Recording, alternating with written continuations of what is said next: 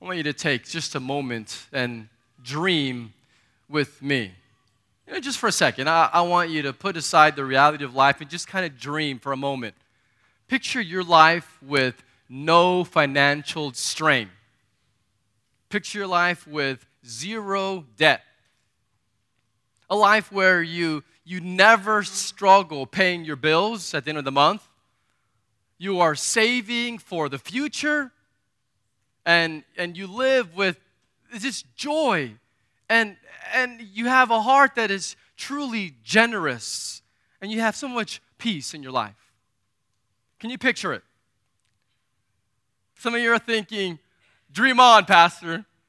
Because the second that you said, picture your life with no financial strain, you already stopped dreaming. Like, yeah, that's, that's, that's too out there. I, I can't even begin to visualize what that life would look like.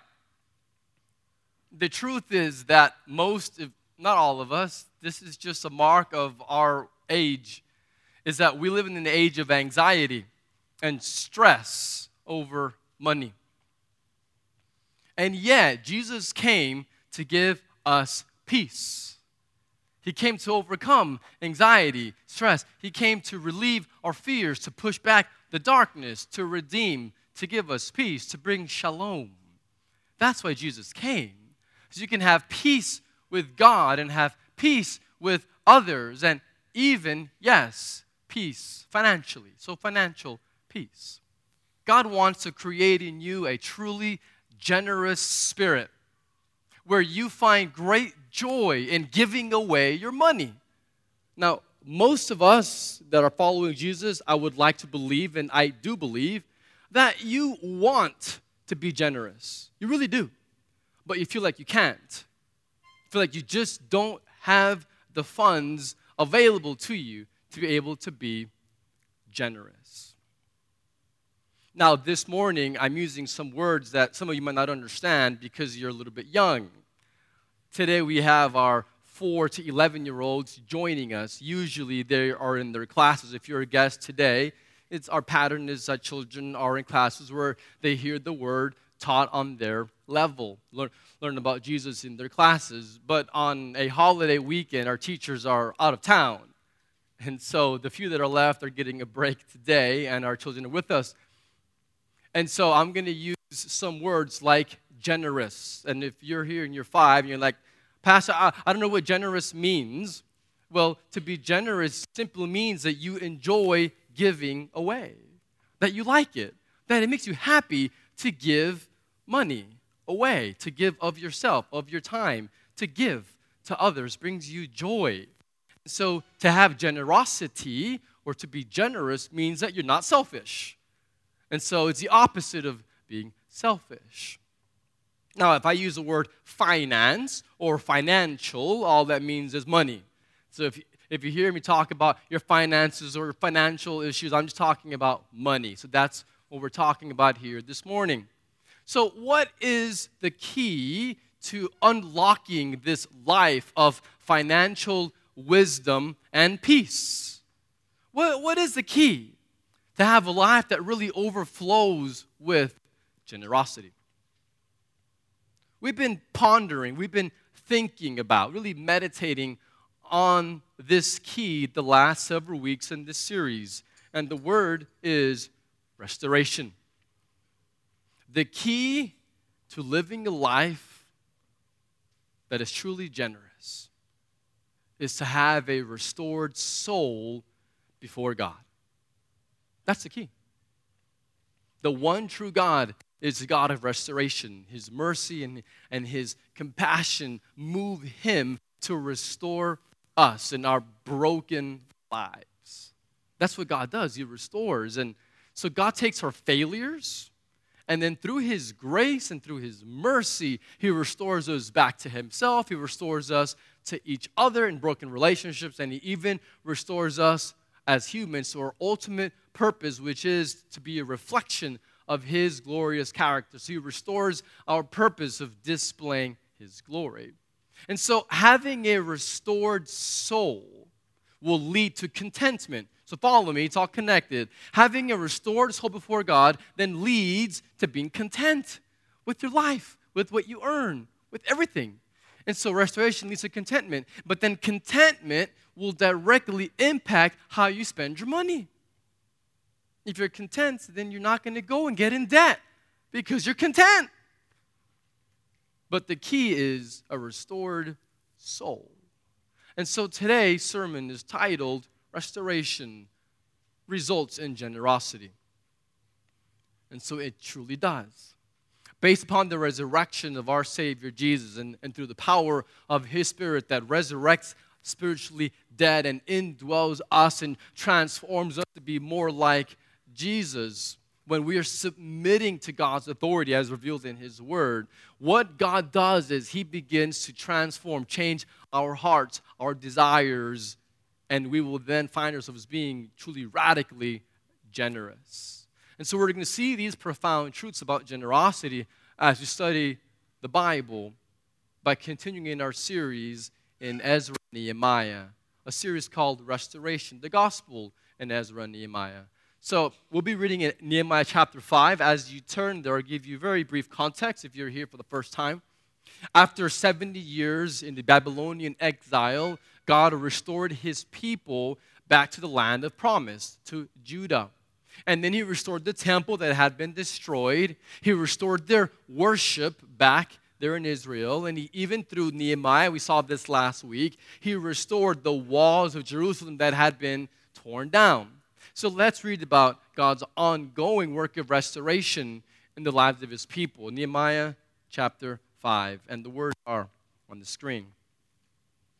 Now there arose a great outcry of the people and of their wives against their Jewish brothers. For there were those who said, With our sons and our daughters we are many. So let us get grain that we may eat and keep alive. There were also those who said, we are mortgaging our fields, our vineyards, our houses to get grain because of the famine. And there were those who said, We have borrowed money for the king's tax on our fields and our vineyards. Now our flesh is at the flesh of our brothers, our children, or as their children. We are forcing our sons and our daughters to be slaves. And some of our daughters have already been enslaved but it is not in our power to help it, for other men have our fields and our vineyards. I was very angry when I heard their outcry and these words. I took counsel with myself and I brought charges against the nobles and the officials. I said to them, You are exacting interest from each from his brother. And I held a great assembly against them and said to them, we, as far as we are able, have bought back our Jewish brothers who have been sold to the nations. But you even sell your brothers that they may be sold to us. They were silent and could not find a word to say. So I said, The thing that you are doing is not good. Ought you not to walk in the fear of our God, to prevent the taunts of the nations, our enemies? Moreover, I and my brothers my servants are lending them money and grain. Let us abandon the acting of interest. Return to them this very day their fields, their vineyards, their olive orchards, and their houses, and the percentage of money, grain, wine, and oil that you have been exacting from them. Then they said, We will restore these and require nothing from them. We will do as you say. And I called the priests and made them swear to do as they had promised. I also shook out the fold of my garment and said, So may God shake out every man from his house and from his labor who does not keep this promise. So may he be shaken out and emptied. And all the assembly said, Amen, and praise the Lord. And the people did as they had promised. Moreover, from the time that I was appointed to be their governor in the land of Judah, from the 20th year to the 30th second year of Artaxerxes the king, 12 years. Neither I nor my brothers ate the food allowance of the governor. The former governors who were before me laid heavy burdens on the people and took from them their daily ration, 40 shekels of silver. Even their servants lorded over the people. I did not do so because of the fear of God. I also persevered in the work on this wall, and we acquired no land, and all my servants were gathered there for the work. Moreover, there were at my table 150 men, Jews and officials, besides those who came up from the nations that were around us. Now, what was prepared at my expense each day was for one oxen, six choice sheep, and birds, and every ten days abundance. Yet for all this, I did not demand the food of the governor because the service was too heavy on this people. Remember for my good, oh my God, all that I have done for this people. Amen. A truly remarkable story, powerful narrative. Just to recap here briefly, verses 1 through 5, that paragraph describe how the majority of the Jewish population was in serious financial trouble. I mean, this was a major financial crisis. The men had spent all their time working to rebuild the city walls, and they were unable to work in the field. And then to make things worse, there was a famine. And so you had all these men working on the walls, not tending to their fields, and now they have no food. Let me just stop for a second. They have no food. Because of their commitment to build the walls for the glory of God had now left them starving. They had to borrow money, it says, to pay their taxes to the Persian king. And it got so bad, it says they even had to sell their children into debt slavery. I mean, this is just a horrifying situation. But to add insult to injury, the worst part of this, honestly, what's worse is who was responsible. Why? Who were the moneylenders? Who were the bankers that were exacting all of this interest, making their lives impossible, enslaving their children? It says their Jewish brothers. This wasn't foreigners, the people of God were enslaving each other, charging interest, which was both against the law of Moses. It was against God's word, abusing each other. Verses 6 to 13, that next paragraph describes how Nehemiah, who was appointed as the governor, so the leader of Judah, um, of course, under the Persian king's authority, but the governor of Judah, he calls, it says, the officials. And so he calls those that are wealthy, he calls the moneylenders, he, he calls these pawn shop sharks, these loan sharks. He calls them. The ones that have all the money, all the influence, he calls these wealthy people who are lending money and enslaving their brothers and breaking the laws of God. And he tells them, What are you doing? What do you think you're doing? This is the people of God.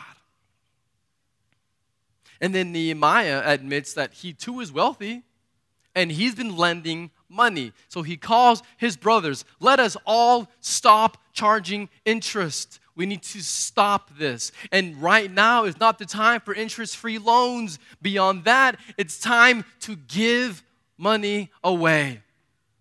It's time to go beyond interest free. Now let's give it all away. He says, give back the interest. The money that you charge extra, give it back to them. Give them back their fields. Give them back their vineyards. He says, give it back. And he says, restore and require nothing from them. Forgive the debts. Give them a means to earn a living. Give them back their crops and forgive their loans. This wealthy man was, was committed to being generous and holds the others accountable to do the same. Now, verses 14 through 19, the last paragraph describes how Nehemiah was a truly generous person. His heart overflowed with kindness and generosity. So it says here, as the governor, he had the right to charge extra taxes for himself. It says, like the previous governors had done. This is normal. And yet, Nehemiah didn't do it. And he had a large staff. It says 150 people that were his employees, that he was feeding them. It says that he was killing one ox per day and six choice sheep, and it says wine in abundance. Does he sound poor to you? No. He had a large staff, a lot of money, and he was using his own staff to build the wall. And he wasn't acquiring more land. He wasn't making any more business ventures. He wasn't out investing. He was taking all of his employees, paying them to build the wall. And so he was using his own personal resources. He was being very generous. He was committed to the work of God. And so, what you see here in verse 9 to the other greedy officials, he tells them, This what you're doing is not good. And he says, You, you should fear God. And then in verse 15, Nehemiah, showing his own generosity, says that he was generous because he feared God. So you see a theme that the motivation for generosity is fearing God. And so, fearing God is not this being scared of Him, it's more than that. Fearing God is a reverence for Him. Fearing God is a awe of His holiness. It's, it's treasuring God more than anything else. And so, in summary, fearing God is worshiping Him. And it results in generosity. Let me give you the main idea from this story that we just looked at here briefly. The primary truth God's revealing here is that God entrusts his people with finances, money, in order to receive glory and advance his kingdom. This is what God does. God gives us resources, finances, so that he can receive the glory and then his kingdom can be advanced. That's why he gives us money, so that we can invest in eternity. It's much bigger than you or me in our self centered agendas. Our money is for God's glory to expand His kingdom. God did not give us money so that we can accumulate wealth exclusively. We'll, we'll talk more about that later because Nehemiah was wealthy, so hold that thought. But there's a lot going on here. There's a lot of people, believers, that have very subtle attitude towards their money. And this attitude, my observation, goes something along these lines Give God his 10%. So pay God, pay your bill, your, pay your 10%, and then you're free to lavish whatever gifts you want upon yourself. So your 90% is for you to use however you want. Just give God his 10%. And so this, this type of thinking is just not in the Bible. It's not there. We, we don't give to God, we don't pay God, for one. We don't give God out of this act of like religious duty that we, we have to give God his 10%. Why do we give money away? And as a church, why do we collect an offering? Why do we pass the offering bag every single Friday morning? Why do we do that? Well, some of you might answer the question well, we collect an offering, so we, we give money to the church because the church has expenses. There's things we have to pay for. And in one sense, that's true. I mean, our church does fund church planters in India, in the villages outside of Andhra Pradesh, in Hyderabad. So we do absolutely need to continue to fund these gentlemen that we've committed to, and to Moses, who leads that ministry. But we don't just fund in India, we also have local mission that we fund, like going to labor camps and even among university students, and, and we support them. So we've committed to that. As we saw this morning, we're funding a church plant here in Abu Dhabi. And so this is to me very exciting that our money goes out. We even support persecuted churches in other parts of this region. We fund our ministry team so that we can effectively make and develop disciples among children, youth, and adults here in Abu Dhabi. So we, we have ministry team budgets. We have to pay the rent for our hall. It's not free. And so there are expenses, and I do receive a salary from this church's giving. And so there are commitments and there are expenses. And so some of you say, well, so back to the question so why do we collect an offering? Why do we give? You might say, oh, because church has expenses. That's not entirely right. That's only a small part of the answer. It's much deeper and much bigger than, oh, we have bills to pay. That's not what it is. We give. We collect offering because it's worship. That's what we give. We give because it's worship. You see, it's not an act of duty, it's an act of worship. We give to God because we value Him above all else. And believers in Jesus should give joyfully and should give generously out of love. So, again, we have children here, so I want to define our terms. We talk about worship, and we give because it's worship. Worship, quite simply, means what you find most worth in, what you value, what you treasure. And yes, children, even you worship. There are things that you treasure. Probably can go into your room and you say, Pastor, I, I treasure this toy, or I really value this, or whatever it might be. And by the way, your moms and dads also treasure their toys. They're not any different from you. They also treasure their toys. They're just bigger, more expensive, but they're still toys, and we still treasure them. All of us have things that we value above all else, and so what we worship is what we find our comfort and joy and meaning in. But when we are giving generously, we're reflecting the character of God because you see, God gives. He is a giver. God gave his son to die in our place. Jesus gave his life to pay the price for your sins and for mine. And so when we are giving, we're reflecting the glory of God. It's an act of worship. And we're saying, Jesus, I love you more than my own comforts. But let's just be clear on this. When it comes to giving, God does not need my money or your money. He doesn't need it. He owns a cattle on a thousand hills. He can sell as much as he wants. He has endless resources. He spoke the world into existence. God doesn't need our money, He can speak it into existence. But what God does want is your heart. We read earlier in the worship gathering from Matthew chapter 6, where Jesus says, Where your treasure is, there your heart will be also. Jesus promised to build his church. He does not fail. Jesus never fails. And so he's going to accomplish his purposes, but we get the privilege and the joy as an act of devotion and love for him to give, to expand his kingdom, and to see his glory revealed in this city where we live. So we must worship Jesus, not money.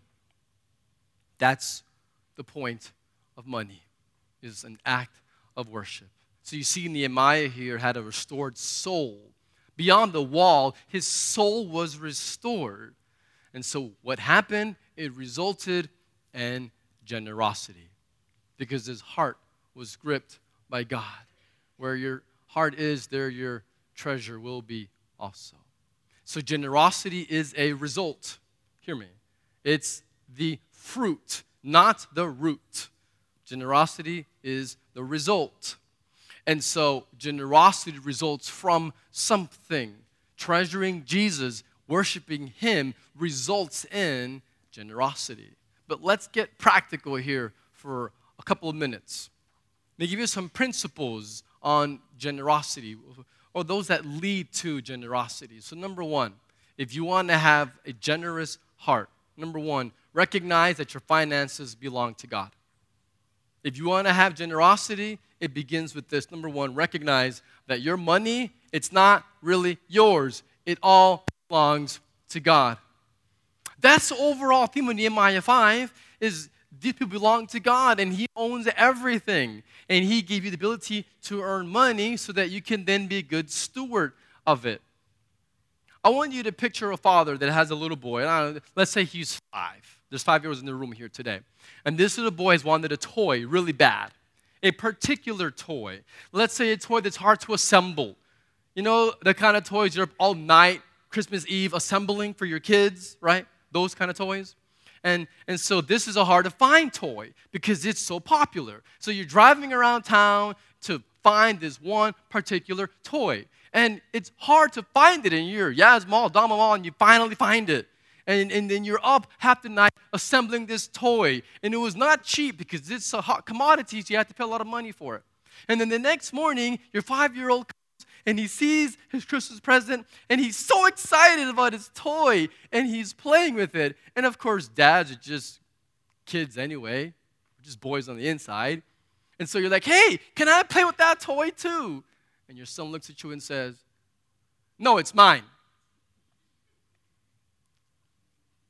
Think again. I bought that toy. I was up half the night assembling that toy. I had to drive around town looking for that toy. That toy is mine. And ultimately, you, you do own it. But you've given it to your son to enjoy. And yet, that's how we are.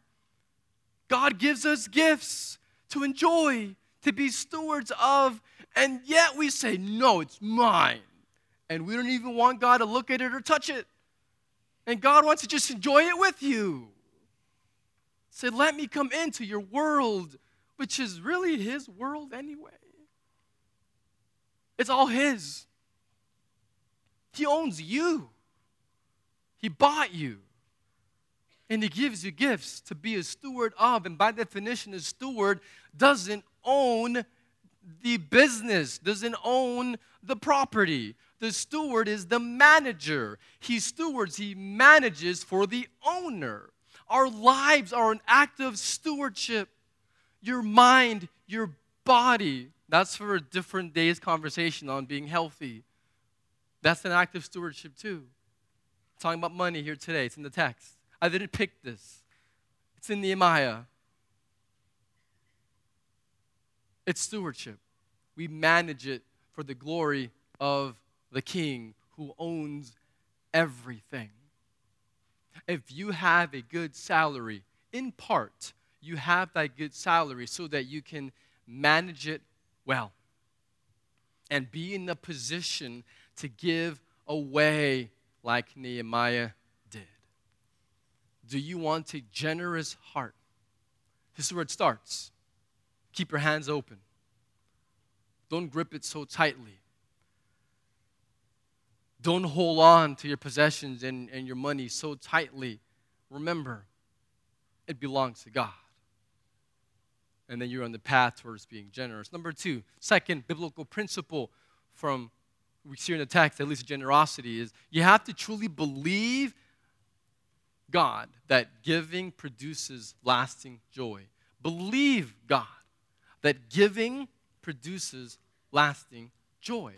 Nehemiah was a generous person because he worshiped God.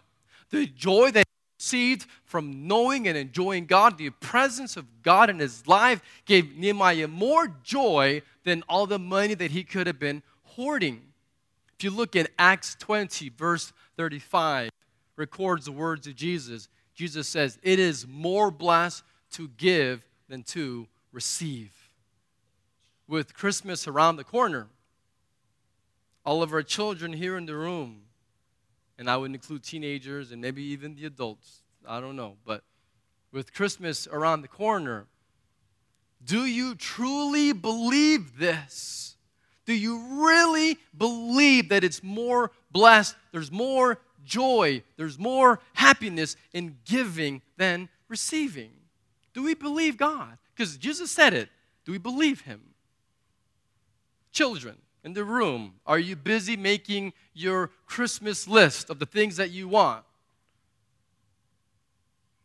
What if this year you don't? What if this year, children and parents lead your kids to not make a list of what you want? Now, make a list, but make a list of what you're going to give away. Make a list of people in your life mom, dad, siblings, your pastor, right? No, I'm just kidding. Make a list of people in your life and what you are going to give them. Don't make a list of what you're going to receive. You're thinking, I'm only nine years old, I don't have any money. Talk to your mom and dad and say, Dad, I need money so I can give. Give me a job. What can I clean? Behind the fridge, behind the oven, clean out the refrigerator, right? Dust the, the railing and your stairway. All of those tasks that moms and dads are like, I don't want to do those. Have your kids do it. and pay them.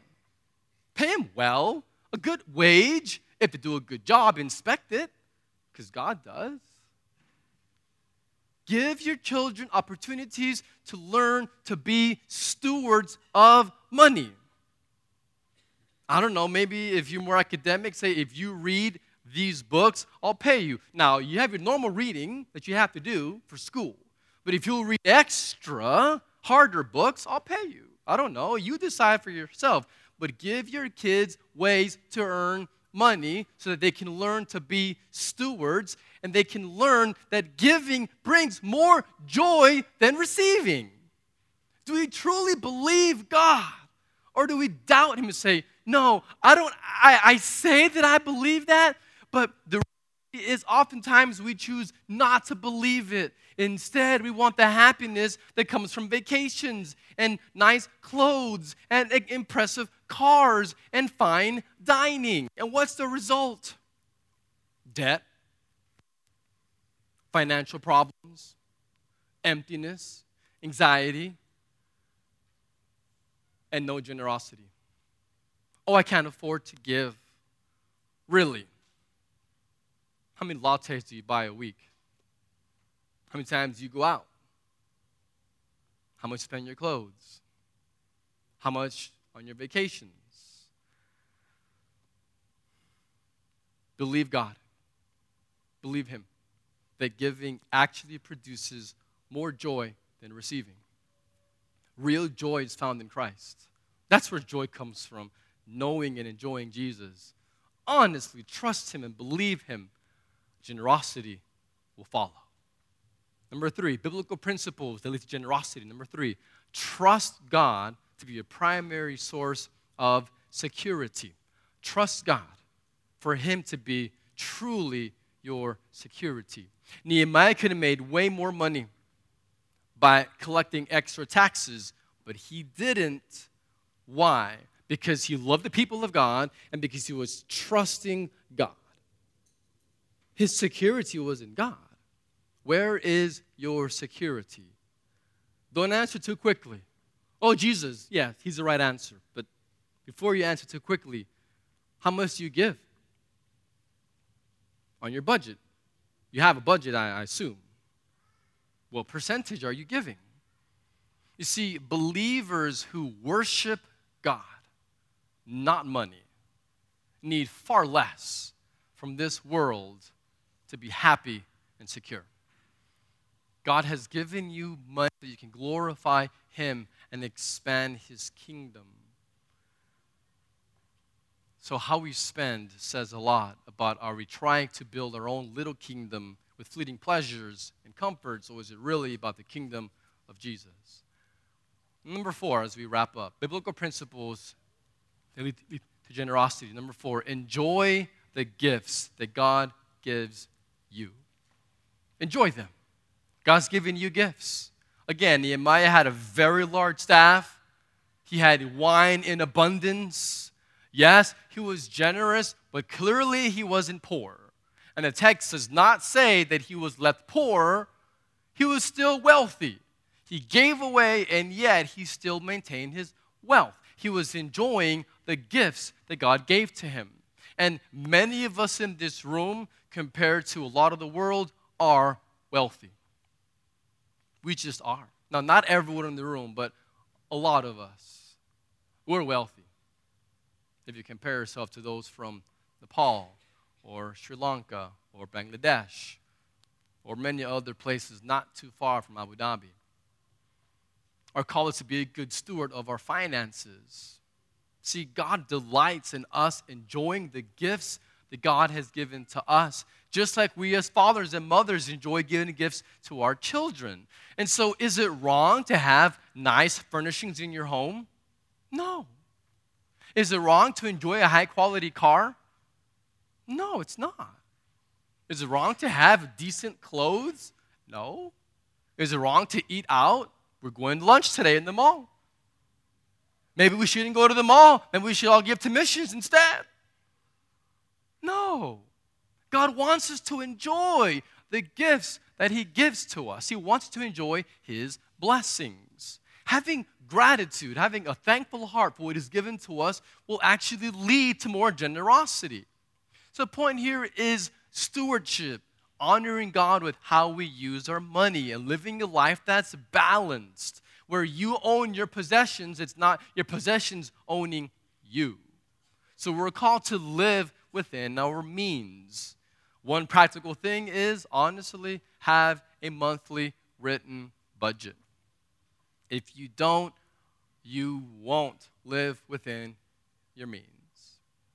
Like we talked about two weeks ago, failure to plan is planning to fail. Teach your children about good stewardship. In my home, when our kids earn money, they have three envelopes. One says spend, one says give, and one says save. Because, quite honestly, how else do you use your money? That's it. You can spend it, you can give it away, or you can save it. Oh, you, you can have short term and long term investments, but that's still saving. So keep it simple. They're kids. Save. And so whenever they get their money, they put 80% in spend, 10% in give, and 10% in save. That's just a simple principle to get them started on learning about stewardship and managing their funds and giving to others. Now, just as we close here, just to clarify, the New Testament does not give us a percentage of how much to give. It doesn't do that. Now, the Old Testament does describe a tithe, and the word tithe means 10, so 10%. So, yes, there was tithe. And Jesus even said, yes, you should tithe. And so, but, but I digress. There's no clear New Testament, thou shalt give 10% of your income. That's not in the New Testament. But what you do see is generosity, giving cheerfully, sacrificially. A heart that's overwhelmed by the grace and the love of Jesus just overflows with generosity. And so here's a question for you. As believers in Jesus that have experienced His grace, how could we give less than what our Old Testament brothers and sisters were required to give? Oh, no, no, there's freedom. Now I can only give 2%. Really? Really? I think giving 10% is the starting point. That's just one place to start. Say, God, I want to give you the top of my income for your glory, for your kingdom. Help me to have the faith, the wisdom, the stewardship to give far beyond 10%. Treasure Jesus. Behold his glory. Live a life of, of wisdom with financial planning so you can please your Savior. And I can assure you that a generous heart is not far behind. And if you're here today and you don't know this Jesus we're talking about this morning and how generosity comes from knowing and enjoying Him, He loves you and He died for you. If you will repent of your sins with all of your heart, trust in Jesus, who is God. Trust Him with your everything. He'll save you, He'll change you. And I can promise you this you will not be disappointed. Will you pray with me? Father, you are so good. Thank you for giving us so many good gifts, beginning with our lives, with our redemption, but even, yes, financial gifts. Thank you. I pray that we would be a wise people who use our finances for your glory. May we trust you and worship you and not ourselves and not the idols of comfort or security. We find our security in you and find the joy in giving, for you are God who gives. And we pray this for your sake in the name of our Savior, Christ.